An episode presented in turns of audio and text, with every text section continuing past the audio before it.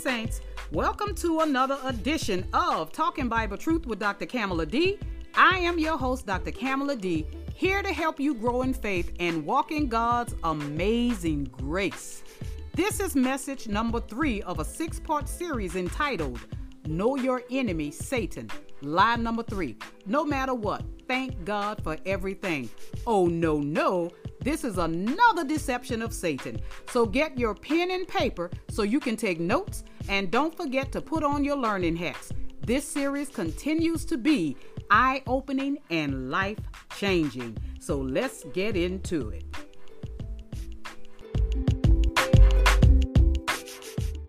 Okay, let's get into this.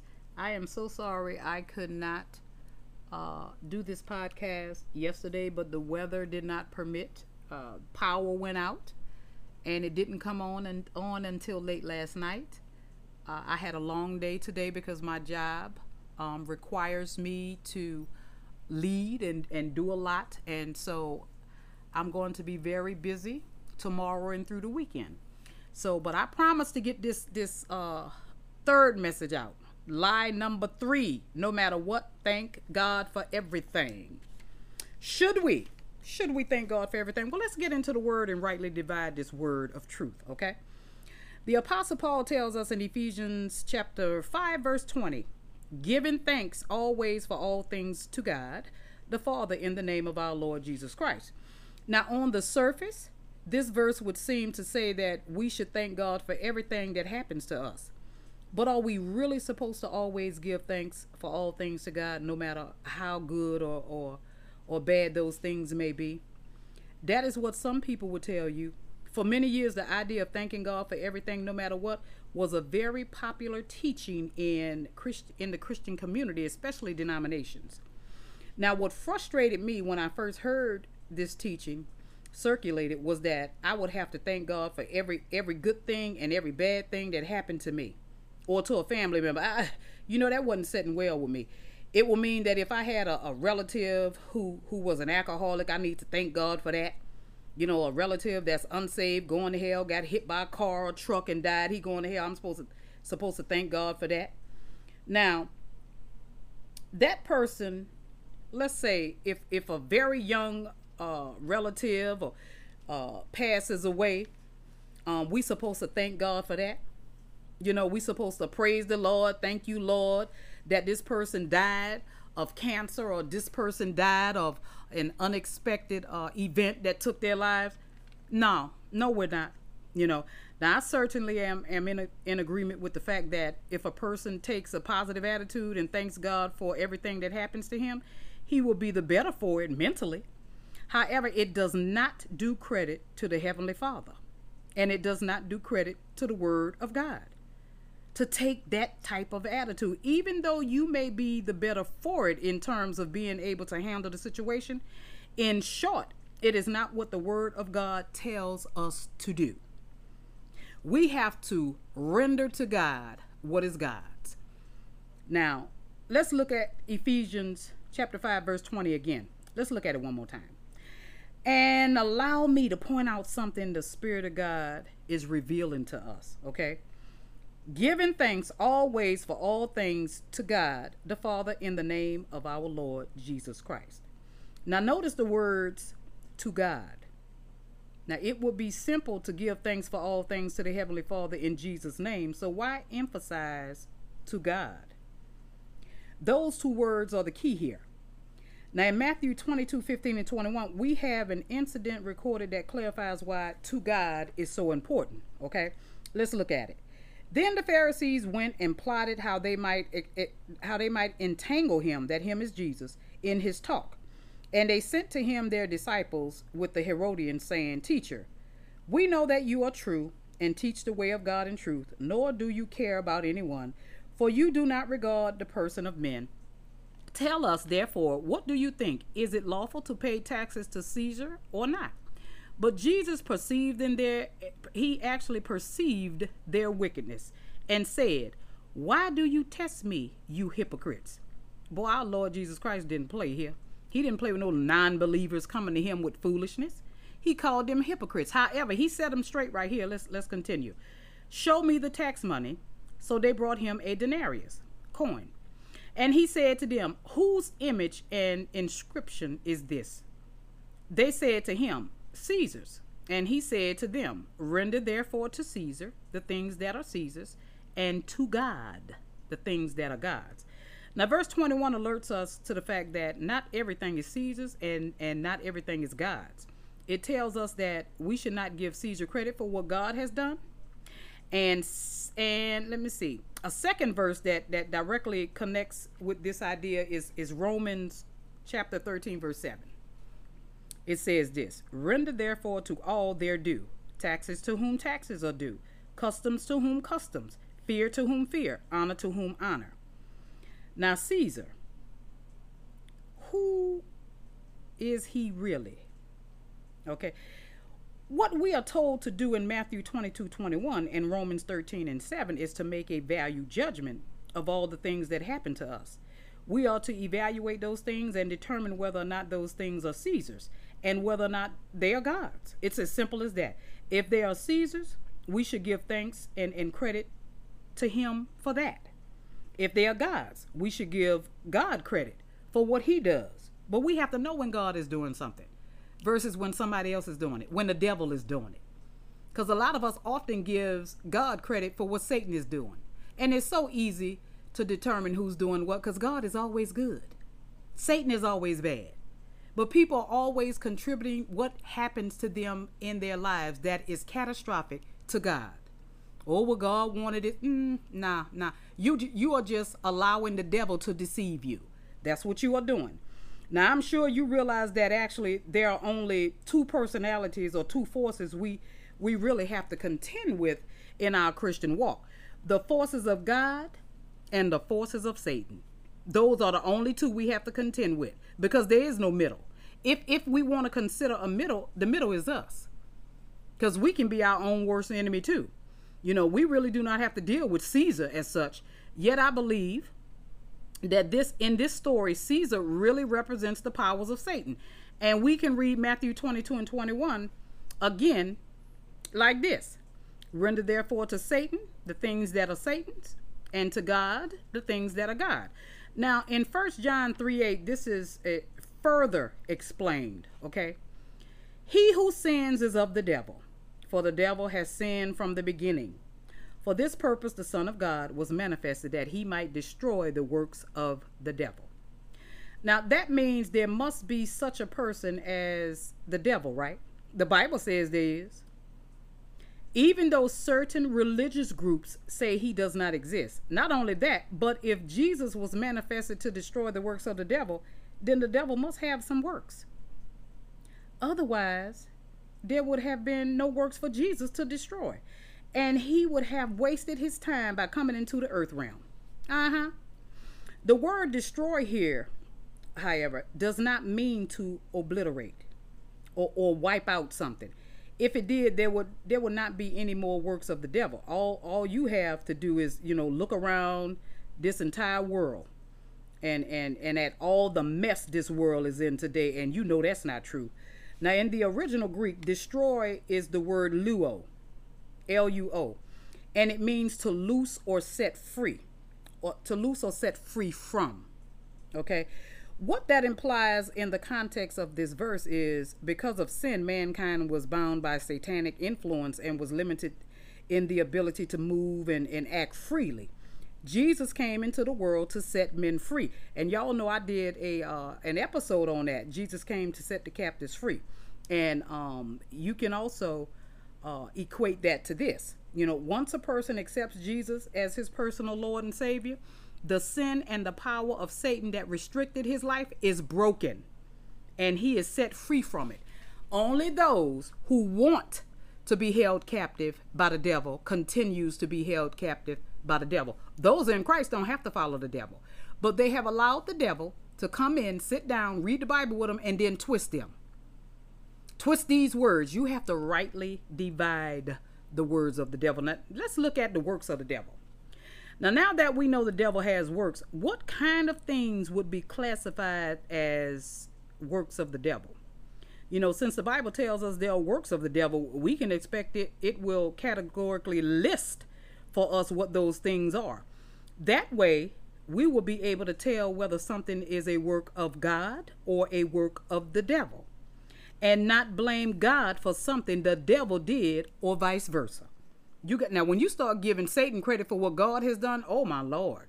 I I don't know what else God can do other than just come on down and just destroy this world. Oh my God. Now, let's look at um John chapter 10 verses let's see what I want to read. John chapter 10, verses 1 through 10. Jesus gives us the uh, modus operandi of both God and the devil. Listen to this. Most assuredly, I say to you, he who does not enter the sheepfold by the door, but climbs up some other way, the same is a thief and a robber. But he who enters by the door is the shepherd of the sheep. To him the doorkeeper opens, and the sheep hear is and the sheep hear his voice and he calls his own sheep by name and leads them out. And when he brings out his own sheep, he goes before them, and the sheep follow him, for they know his voice. Yet they will be they will by no means follow a stranger, but will flee from him, for they do not know the voice of strangers. Jesus used this illustration, but they did not understand the things which he spoke to them. Then Jesus said to them again, Most assuredly I say to you, I am the door of the sheep. All who ever came before me are thieves and robbers, but the sheep did not hear them. Listen, listen, I'm continuing now. I am the door. If anyone enters by me, he will be saved and will go in and out and find pasture.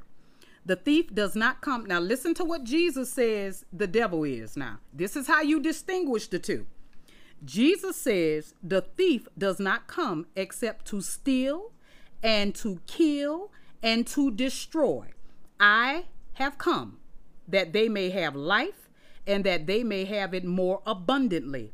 I am the good shepherd. The good shepherd gives his life for the sheep. Now, Jesus says, I am the good shepherd. We can therefore consider ourselves to be the sheep. The thief who comes to steal the sheep is the devil. And because the devil is the only person interested in stealing the sheep, he is the avoid foe and antagonist of God. That's who he is. Now, in verse 10, Jesus says that he came so that we might have life and have it more abundantly. Now, abundant life does not include things being stolen from you, it does not include having things destroyed or having you killed. Jesus says the thief is the one who comes for for the purpose of therefore anything that steals, kills or destroys is of the devil and God does not have anything to do with it. Jesus told us what the devil came to do. I'm going to read that again. Let's go back to John. L- listen now, the thief does not come except to kill, to steal, and to destroy. I have come that they may have life and that they may have it more abundantly. I am the good shepherd. The good shepherd gives his life for the sheep. Jesus says the thief is the one who comes for those purposes. Therefore, anything that steals, kills, or destroys is of the devil. Stop mixing the two up. God is good, the devil is bad. Good tree can't bear bad fruit. A bad tree that's rotten from the, the roots can't bear good fruit. And God does not have anything to do with evil. And y'all need to understand that. So stop saying God killed your, your child. Stop saying God killed your mother or killed your son or killed your sister or brother. God doesn't kill, He gives life. He gives life.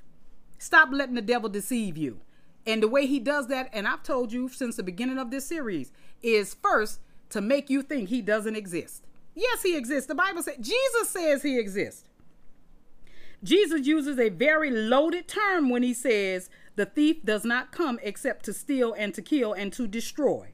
A thief does not come to your front door, ring the doorbell, and say, Good morning. I'm here to rob your house. Thief doesn't do that. He tries to be as inconspicuous as possible in a place where he is not exposed because if he is exposed, he is taking a chance of being caught. He don't want to be caught. Remember? As such false apostles transforming themselves into angels of light? Uh-huh. Uh, ministers in the church? Mm-hmm. Jesus says in Luke 12 39, but know this, that if the master of the house had known what hour the thief would come, he would have watched and not allowed his house to be broken into. Now, Jesus just said this in Luke 12 39. The thief comes when you least expect him. When you are not looking for him, that means it is possible for the thief to steal, kill, and destroy if you are not constantly on your guard. You hear me? You have to be on guard. In the case of the Christian, on your guard means keeping watch with the word of God and weighing everything accordingly. Thank God for what God does. That's what you do. You don't thank God for what the devil does. Keep in mind what we have read about the works of God and the works of the devil and rendering honor or, or blame to whom honor or or um uh who blame is due. And let's read Ephesians 5:20 again. Let's see if you can pick it up now. You're going to see it differently now when it's rightly divided. Giving thanks always for all things to God the Father in the name of our Lord Jesus Christ. Now, as I said at the beginning of this chapter, the key words here are to God. And as I said before, if you are going to thank God for every blessing and every calamity that befalls you, the words to God are unnecessary here. Okay? That would not have been there if God didn't want us to pick that up. However, thanking God for every blessing and every calamity is not what this verse is telling us to do. Rather, it is telling us to give thanks to God for the things God does for us, for all things to God, or, in other words, for all things that are God's. That also means that if we are going to give God thanks for everything He does for us, we should not give Him thanks for what the devil has done. We should not thank God that someone is sick, poor, dying, or dead. We shouldn't thank God for that. First Thessalonians 5:18 is, is another scripture like Ephesians 5:20. And on the surface, it would seem to contradict what I have just said. Remember though that the um scripture tells us let's see. Hold up. First Thessalonians 18. I said First Thessalonians 18. Okay. Yeah, we're gonna go to uh First Thessalonians chapter five, verse verse 18, and this is what this says. In everything give thanks, for this is the will of God in Jesus, in Christ Jesus for you. Now we got to be careful here now the Bible instruct us instructs us to be diligent, to show ourselves approved unto God, rightly dividing the word of truth. God is not the author of confusion, and many times what may at first seem confusing or contradictory is not really that way once we look at it in detail, especially concerning the things of God. It's easy when you really accept God for who he is. He is the very essence of love. He is the very essence of good. And you Satan wouldn't be able to fool you if you stick with that. If something bad happened, you need to know, oh Lord, how the devil got in here. That should be the first thing come out of your mouth. How in the world did the devil get in here? Because I know this ain't God. No, this is not God. Uh-uh. Now, now let's look. Now, when they read this verse, many people think, you see, it does say to thank God for everything. You may have thought the same thing yourself. However, that is not what this verse is saying at all. Not at all. If you read this verse very carefully, you will notice that it does not say for everything give thanks. Or if you turn it around, give thanks for everything. It does not say for, it says in. In everything, give thanks. In other words, give thanks in everything. We are supposed to give thanks in sickness, in poverty, in adversity. We are not supposed to give thanks for those things. But while those things are happening to us, we are to give thanks. Okay? Do now do y'all understand the difference? Now, if that is the case, what are we supposed to give thanks for Why these things are happening to us, Why they are ripping us apart? What are we supposed to be giving thanks for? Hmm? Look, I, Now, if we are sick, for example, we are supposed to give thanks that according to 1 Peter 2:24, with Christ's stripes, we were healed. That's what we should be giving thanks for. And we do not have to accept sickness. Uh-uh. We do not have to accept, accept sickness. Satan creates sickness, honey. Not not the Lord God. We already uh, established that in Acts that Jesus is the one who who delivers us from the sickness, and Satan is the one who puts it on us. Okay. Now we are supposed to give thanks that He Himself took our infirmities and bore our sicknesses. That's in Matthew 8 17. We are supposed to give thanks that the Lord Himself said, For I am the Lord who heals you in Exodus 15 26. Instead of thanking God for whatever calamity Satan throws against us, we should stand on the word and thank God for the solution that He promises us in His word to deal with that challenge. That's what we're supposed to do. In the face of situations that seem to tax us beyond human abilities, we can rely on God as our source. Because his word says in Philippians 4:13, I can do all things through Christ who strengthens me. That means we can rise up in the middle of a situation and just flex our muscles and cast that calamity out. That's right, just walk dead on that circumstances. Know why? Because we know what the outcome is going to be. When a negative situation arises, I can say praise God and thank God right in the middle of it. I do not have to rely on myself because the Bible says I have the Creator living in me, and that Jesus has been made unto me wisdom, knowledge, and sanctification through the Holy Spirit. I can do anything through Christ, so I can give thanks in any situation. I do not have to say, "Oh, I hope this doesn't happen." I have the the greater one inside of me and he has all the answers. Y'all know that. Now, when uh, a falling economy is at the door and the prices at the supermarket are going up faster than the paycheck, I can give thanks because Philippians 4:19 says, "And my God shall supply all of all of your needs according to his riches and glory by Christ Jesus." That's why you need to know the word. You need to speak that word to Satan, buddy. My sisters and brothers, saints, you can't be walking as saints and don't know the word of your father. That's right. You got to praise God in every situation because you know what the outcome is going to be. Praise God that I still go into the store and am able to buy anything I need because my father is my source, not my purse. Okay? God promises to supply all of our needs. Okay? Now, what about temptations, trials, and tests? There's no way you can get around them. Mm-mm, can't do it, baby. You a, a, a temptation trial and test knocking at my door. But let me tell you, my faith ain't wavering. I don't have a, a wavering faith. And and you need to know there's no place you will not be tempted. Try to test it. Not in this earth realm. No, no, no. Not in this earth realm.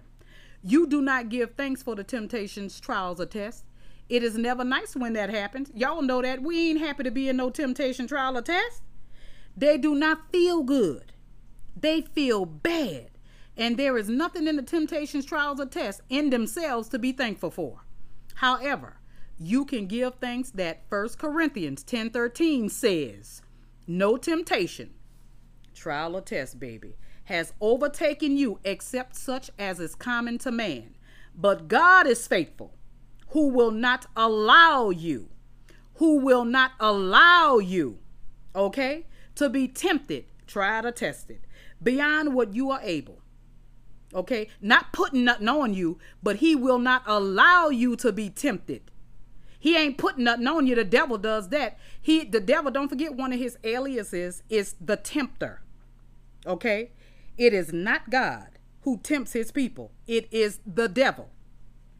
God is faithful, who will not allow you to be tempted, tried, or tested beyond what you are able. But with the temptation will also make the way of escape, that you may be able to bear it. You'll be able to bear it because God is making a way for you to get out of it. So we can say, Praise the Lord that I don't have to stay in this situation. Not in this temptation, trial, or test. Push the eject button, buddy and in the name of Jesus, bail out of that damn trial. That's right. Dam is a dam that holds water.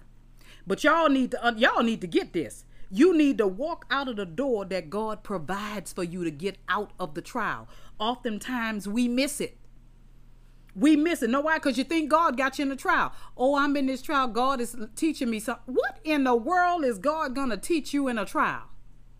What is he going to teach you in a trial? You know what you're supposed to learn in a trial? That I serve a God that will deliver me from that trial. That's what you're supposed to uh, learn in a trial. Now, the latter part of that scripture should always prove without a shadow of a doubt that God is not the one who tempts, tries, or tests you. God knows human nature. That's why he put on flesh and came down here and hung with us. Oh, yes, baby. We have a God who knows what we are going through in the flesh. That's why he can help us. That's why he know how to provide a way out. And he knows we will always take the path of least resistance. He knows that. So if he gives us an escape route, it defeats any purpose he may have if he's the one trying us. So why he giving us an escape route? We would be dealing with a crazy God, wouldn't we?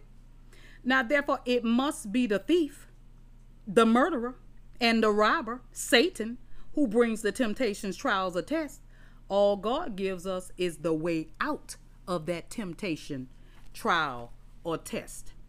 It is the devil who is sending all of these calamities. It is not God. Y'all keep forgetting he's loose in the earth realm. So, do we thank God for everything? Huh? No. We thank God for what God has done for us. We will have to have accurate knowledge of the word so we can know the mode of, of, of operation of the devil and the mode of operation of the Father. That way, we can give the devil his due and give God credit for what he has done and walk from there to victory after victory in Christ Jesus. Now, I want us to understand that we it is so important for us to rightly divide these scriptures. That's why I, I am so passionate about it. I study so much. I thank God for giving me the revelation because I had refused my calling for years. I'm like, I don't want to teach these crazy people. And God said, No, they are my people. And I know that you're not going to sugarcoat it. This is why I want you to be the one, or, or at least one of my teachers, because there are a lot of good teachers out here. But you got to rightly divide the word, people. Now, uh, you may say, well, I don't believe in the devil. This, let me tell you what that does. It only makes it easier for him to steal from you and to ultimately kill and destroy you and your family. That's what it does.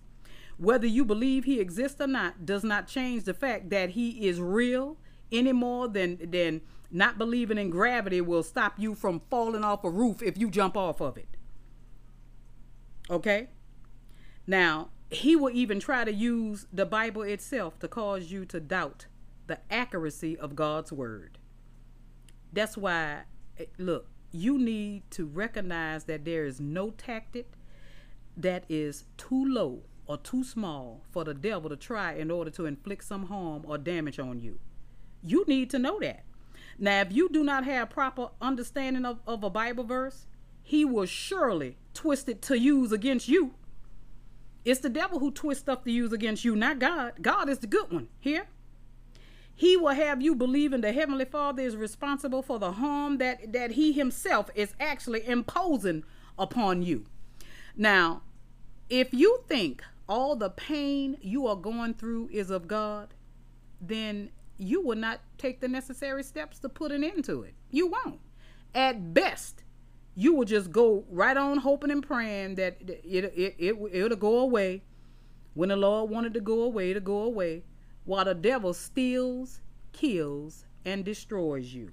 Now, just like Job, ignorance of God and the Bible can lead you to draw the wrong conclusions about the Lord. Now, because I am tired, and I told y'all that, but I made a promise that I was going to give y'all this message today, and I hope this message blessed you. Stay tuned for a short message. Wow. Praise God for another powerful message. I hope you enjoyed this message. I think we have surfed enough in the scriptures to know that we should never thank God for what Satan and his demons have done. Instead, we should thank God while we are in every trial, test, or temptation because you know the end result will be in your favor.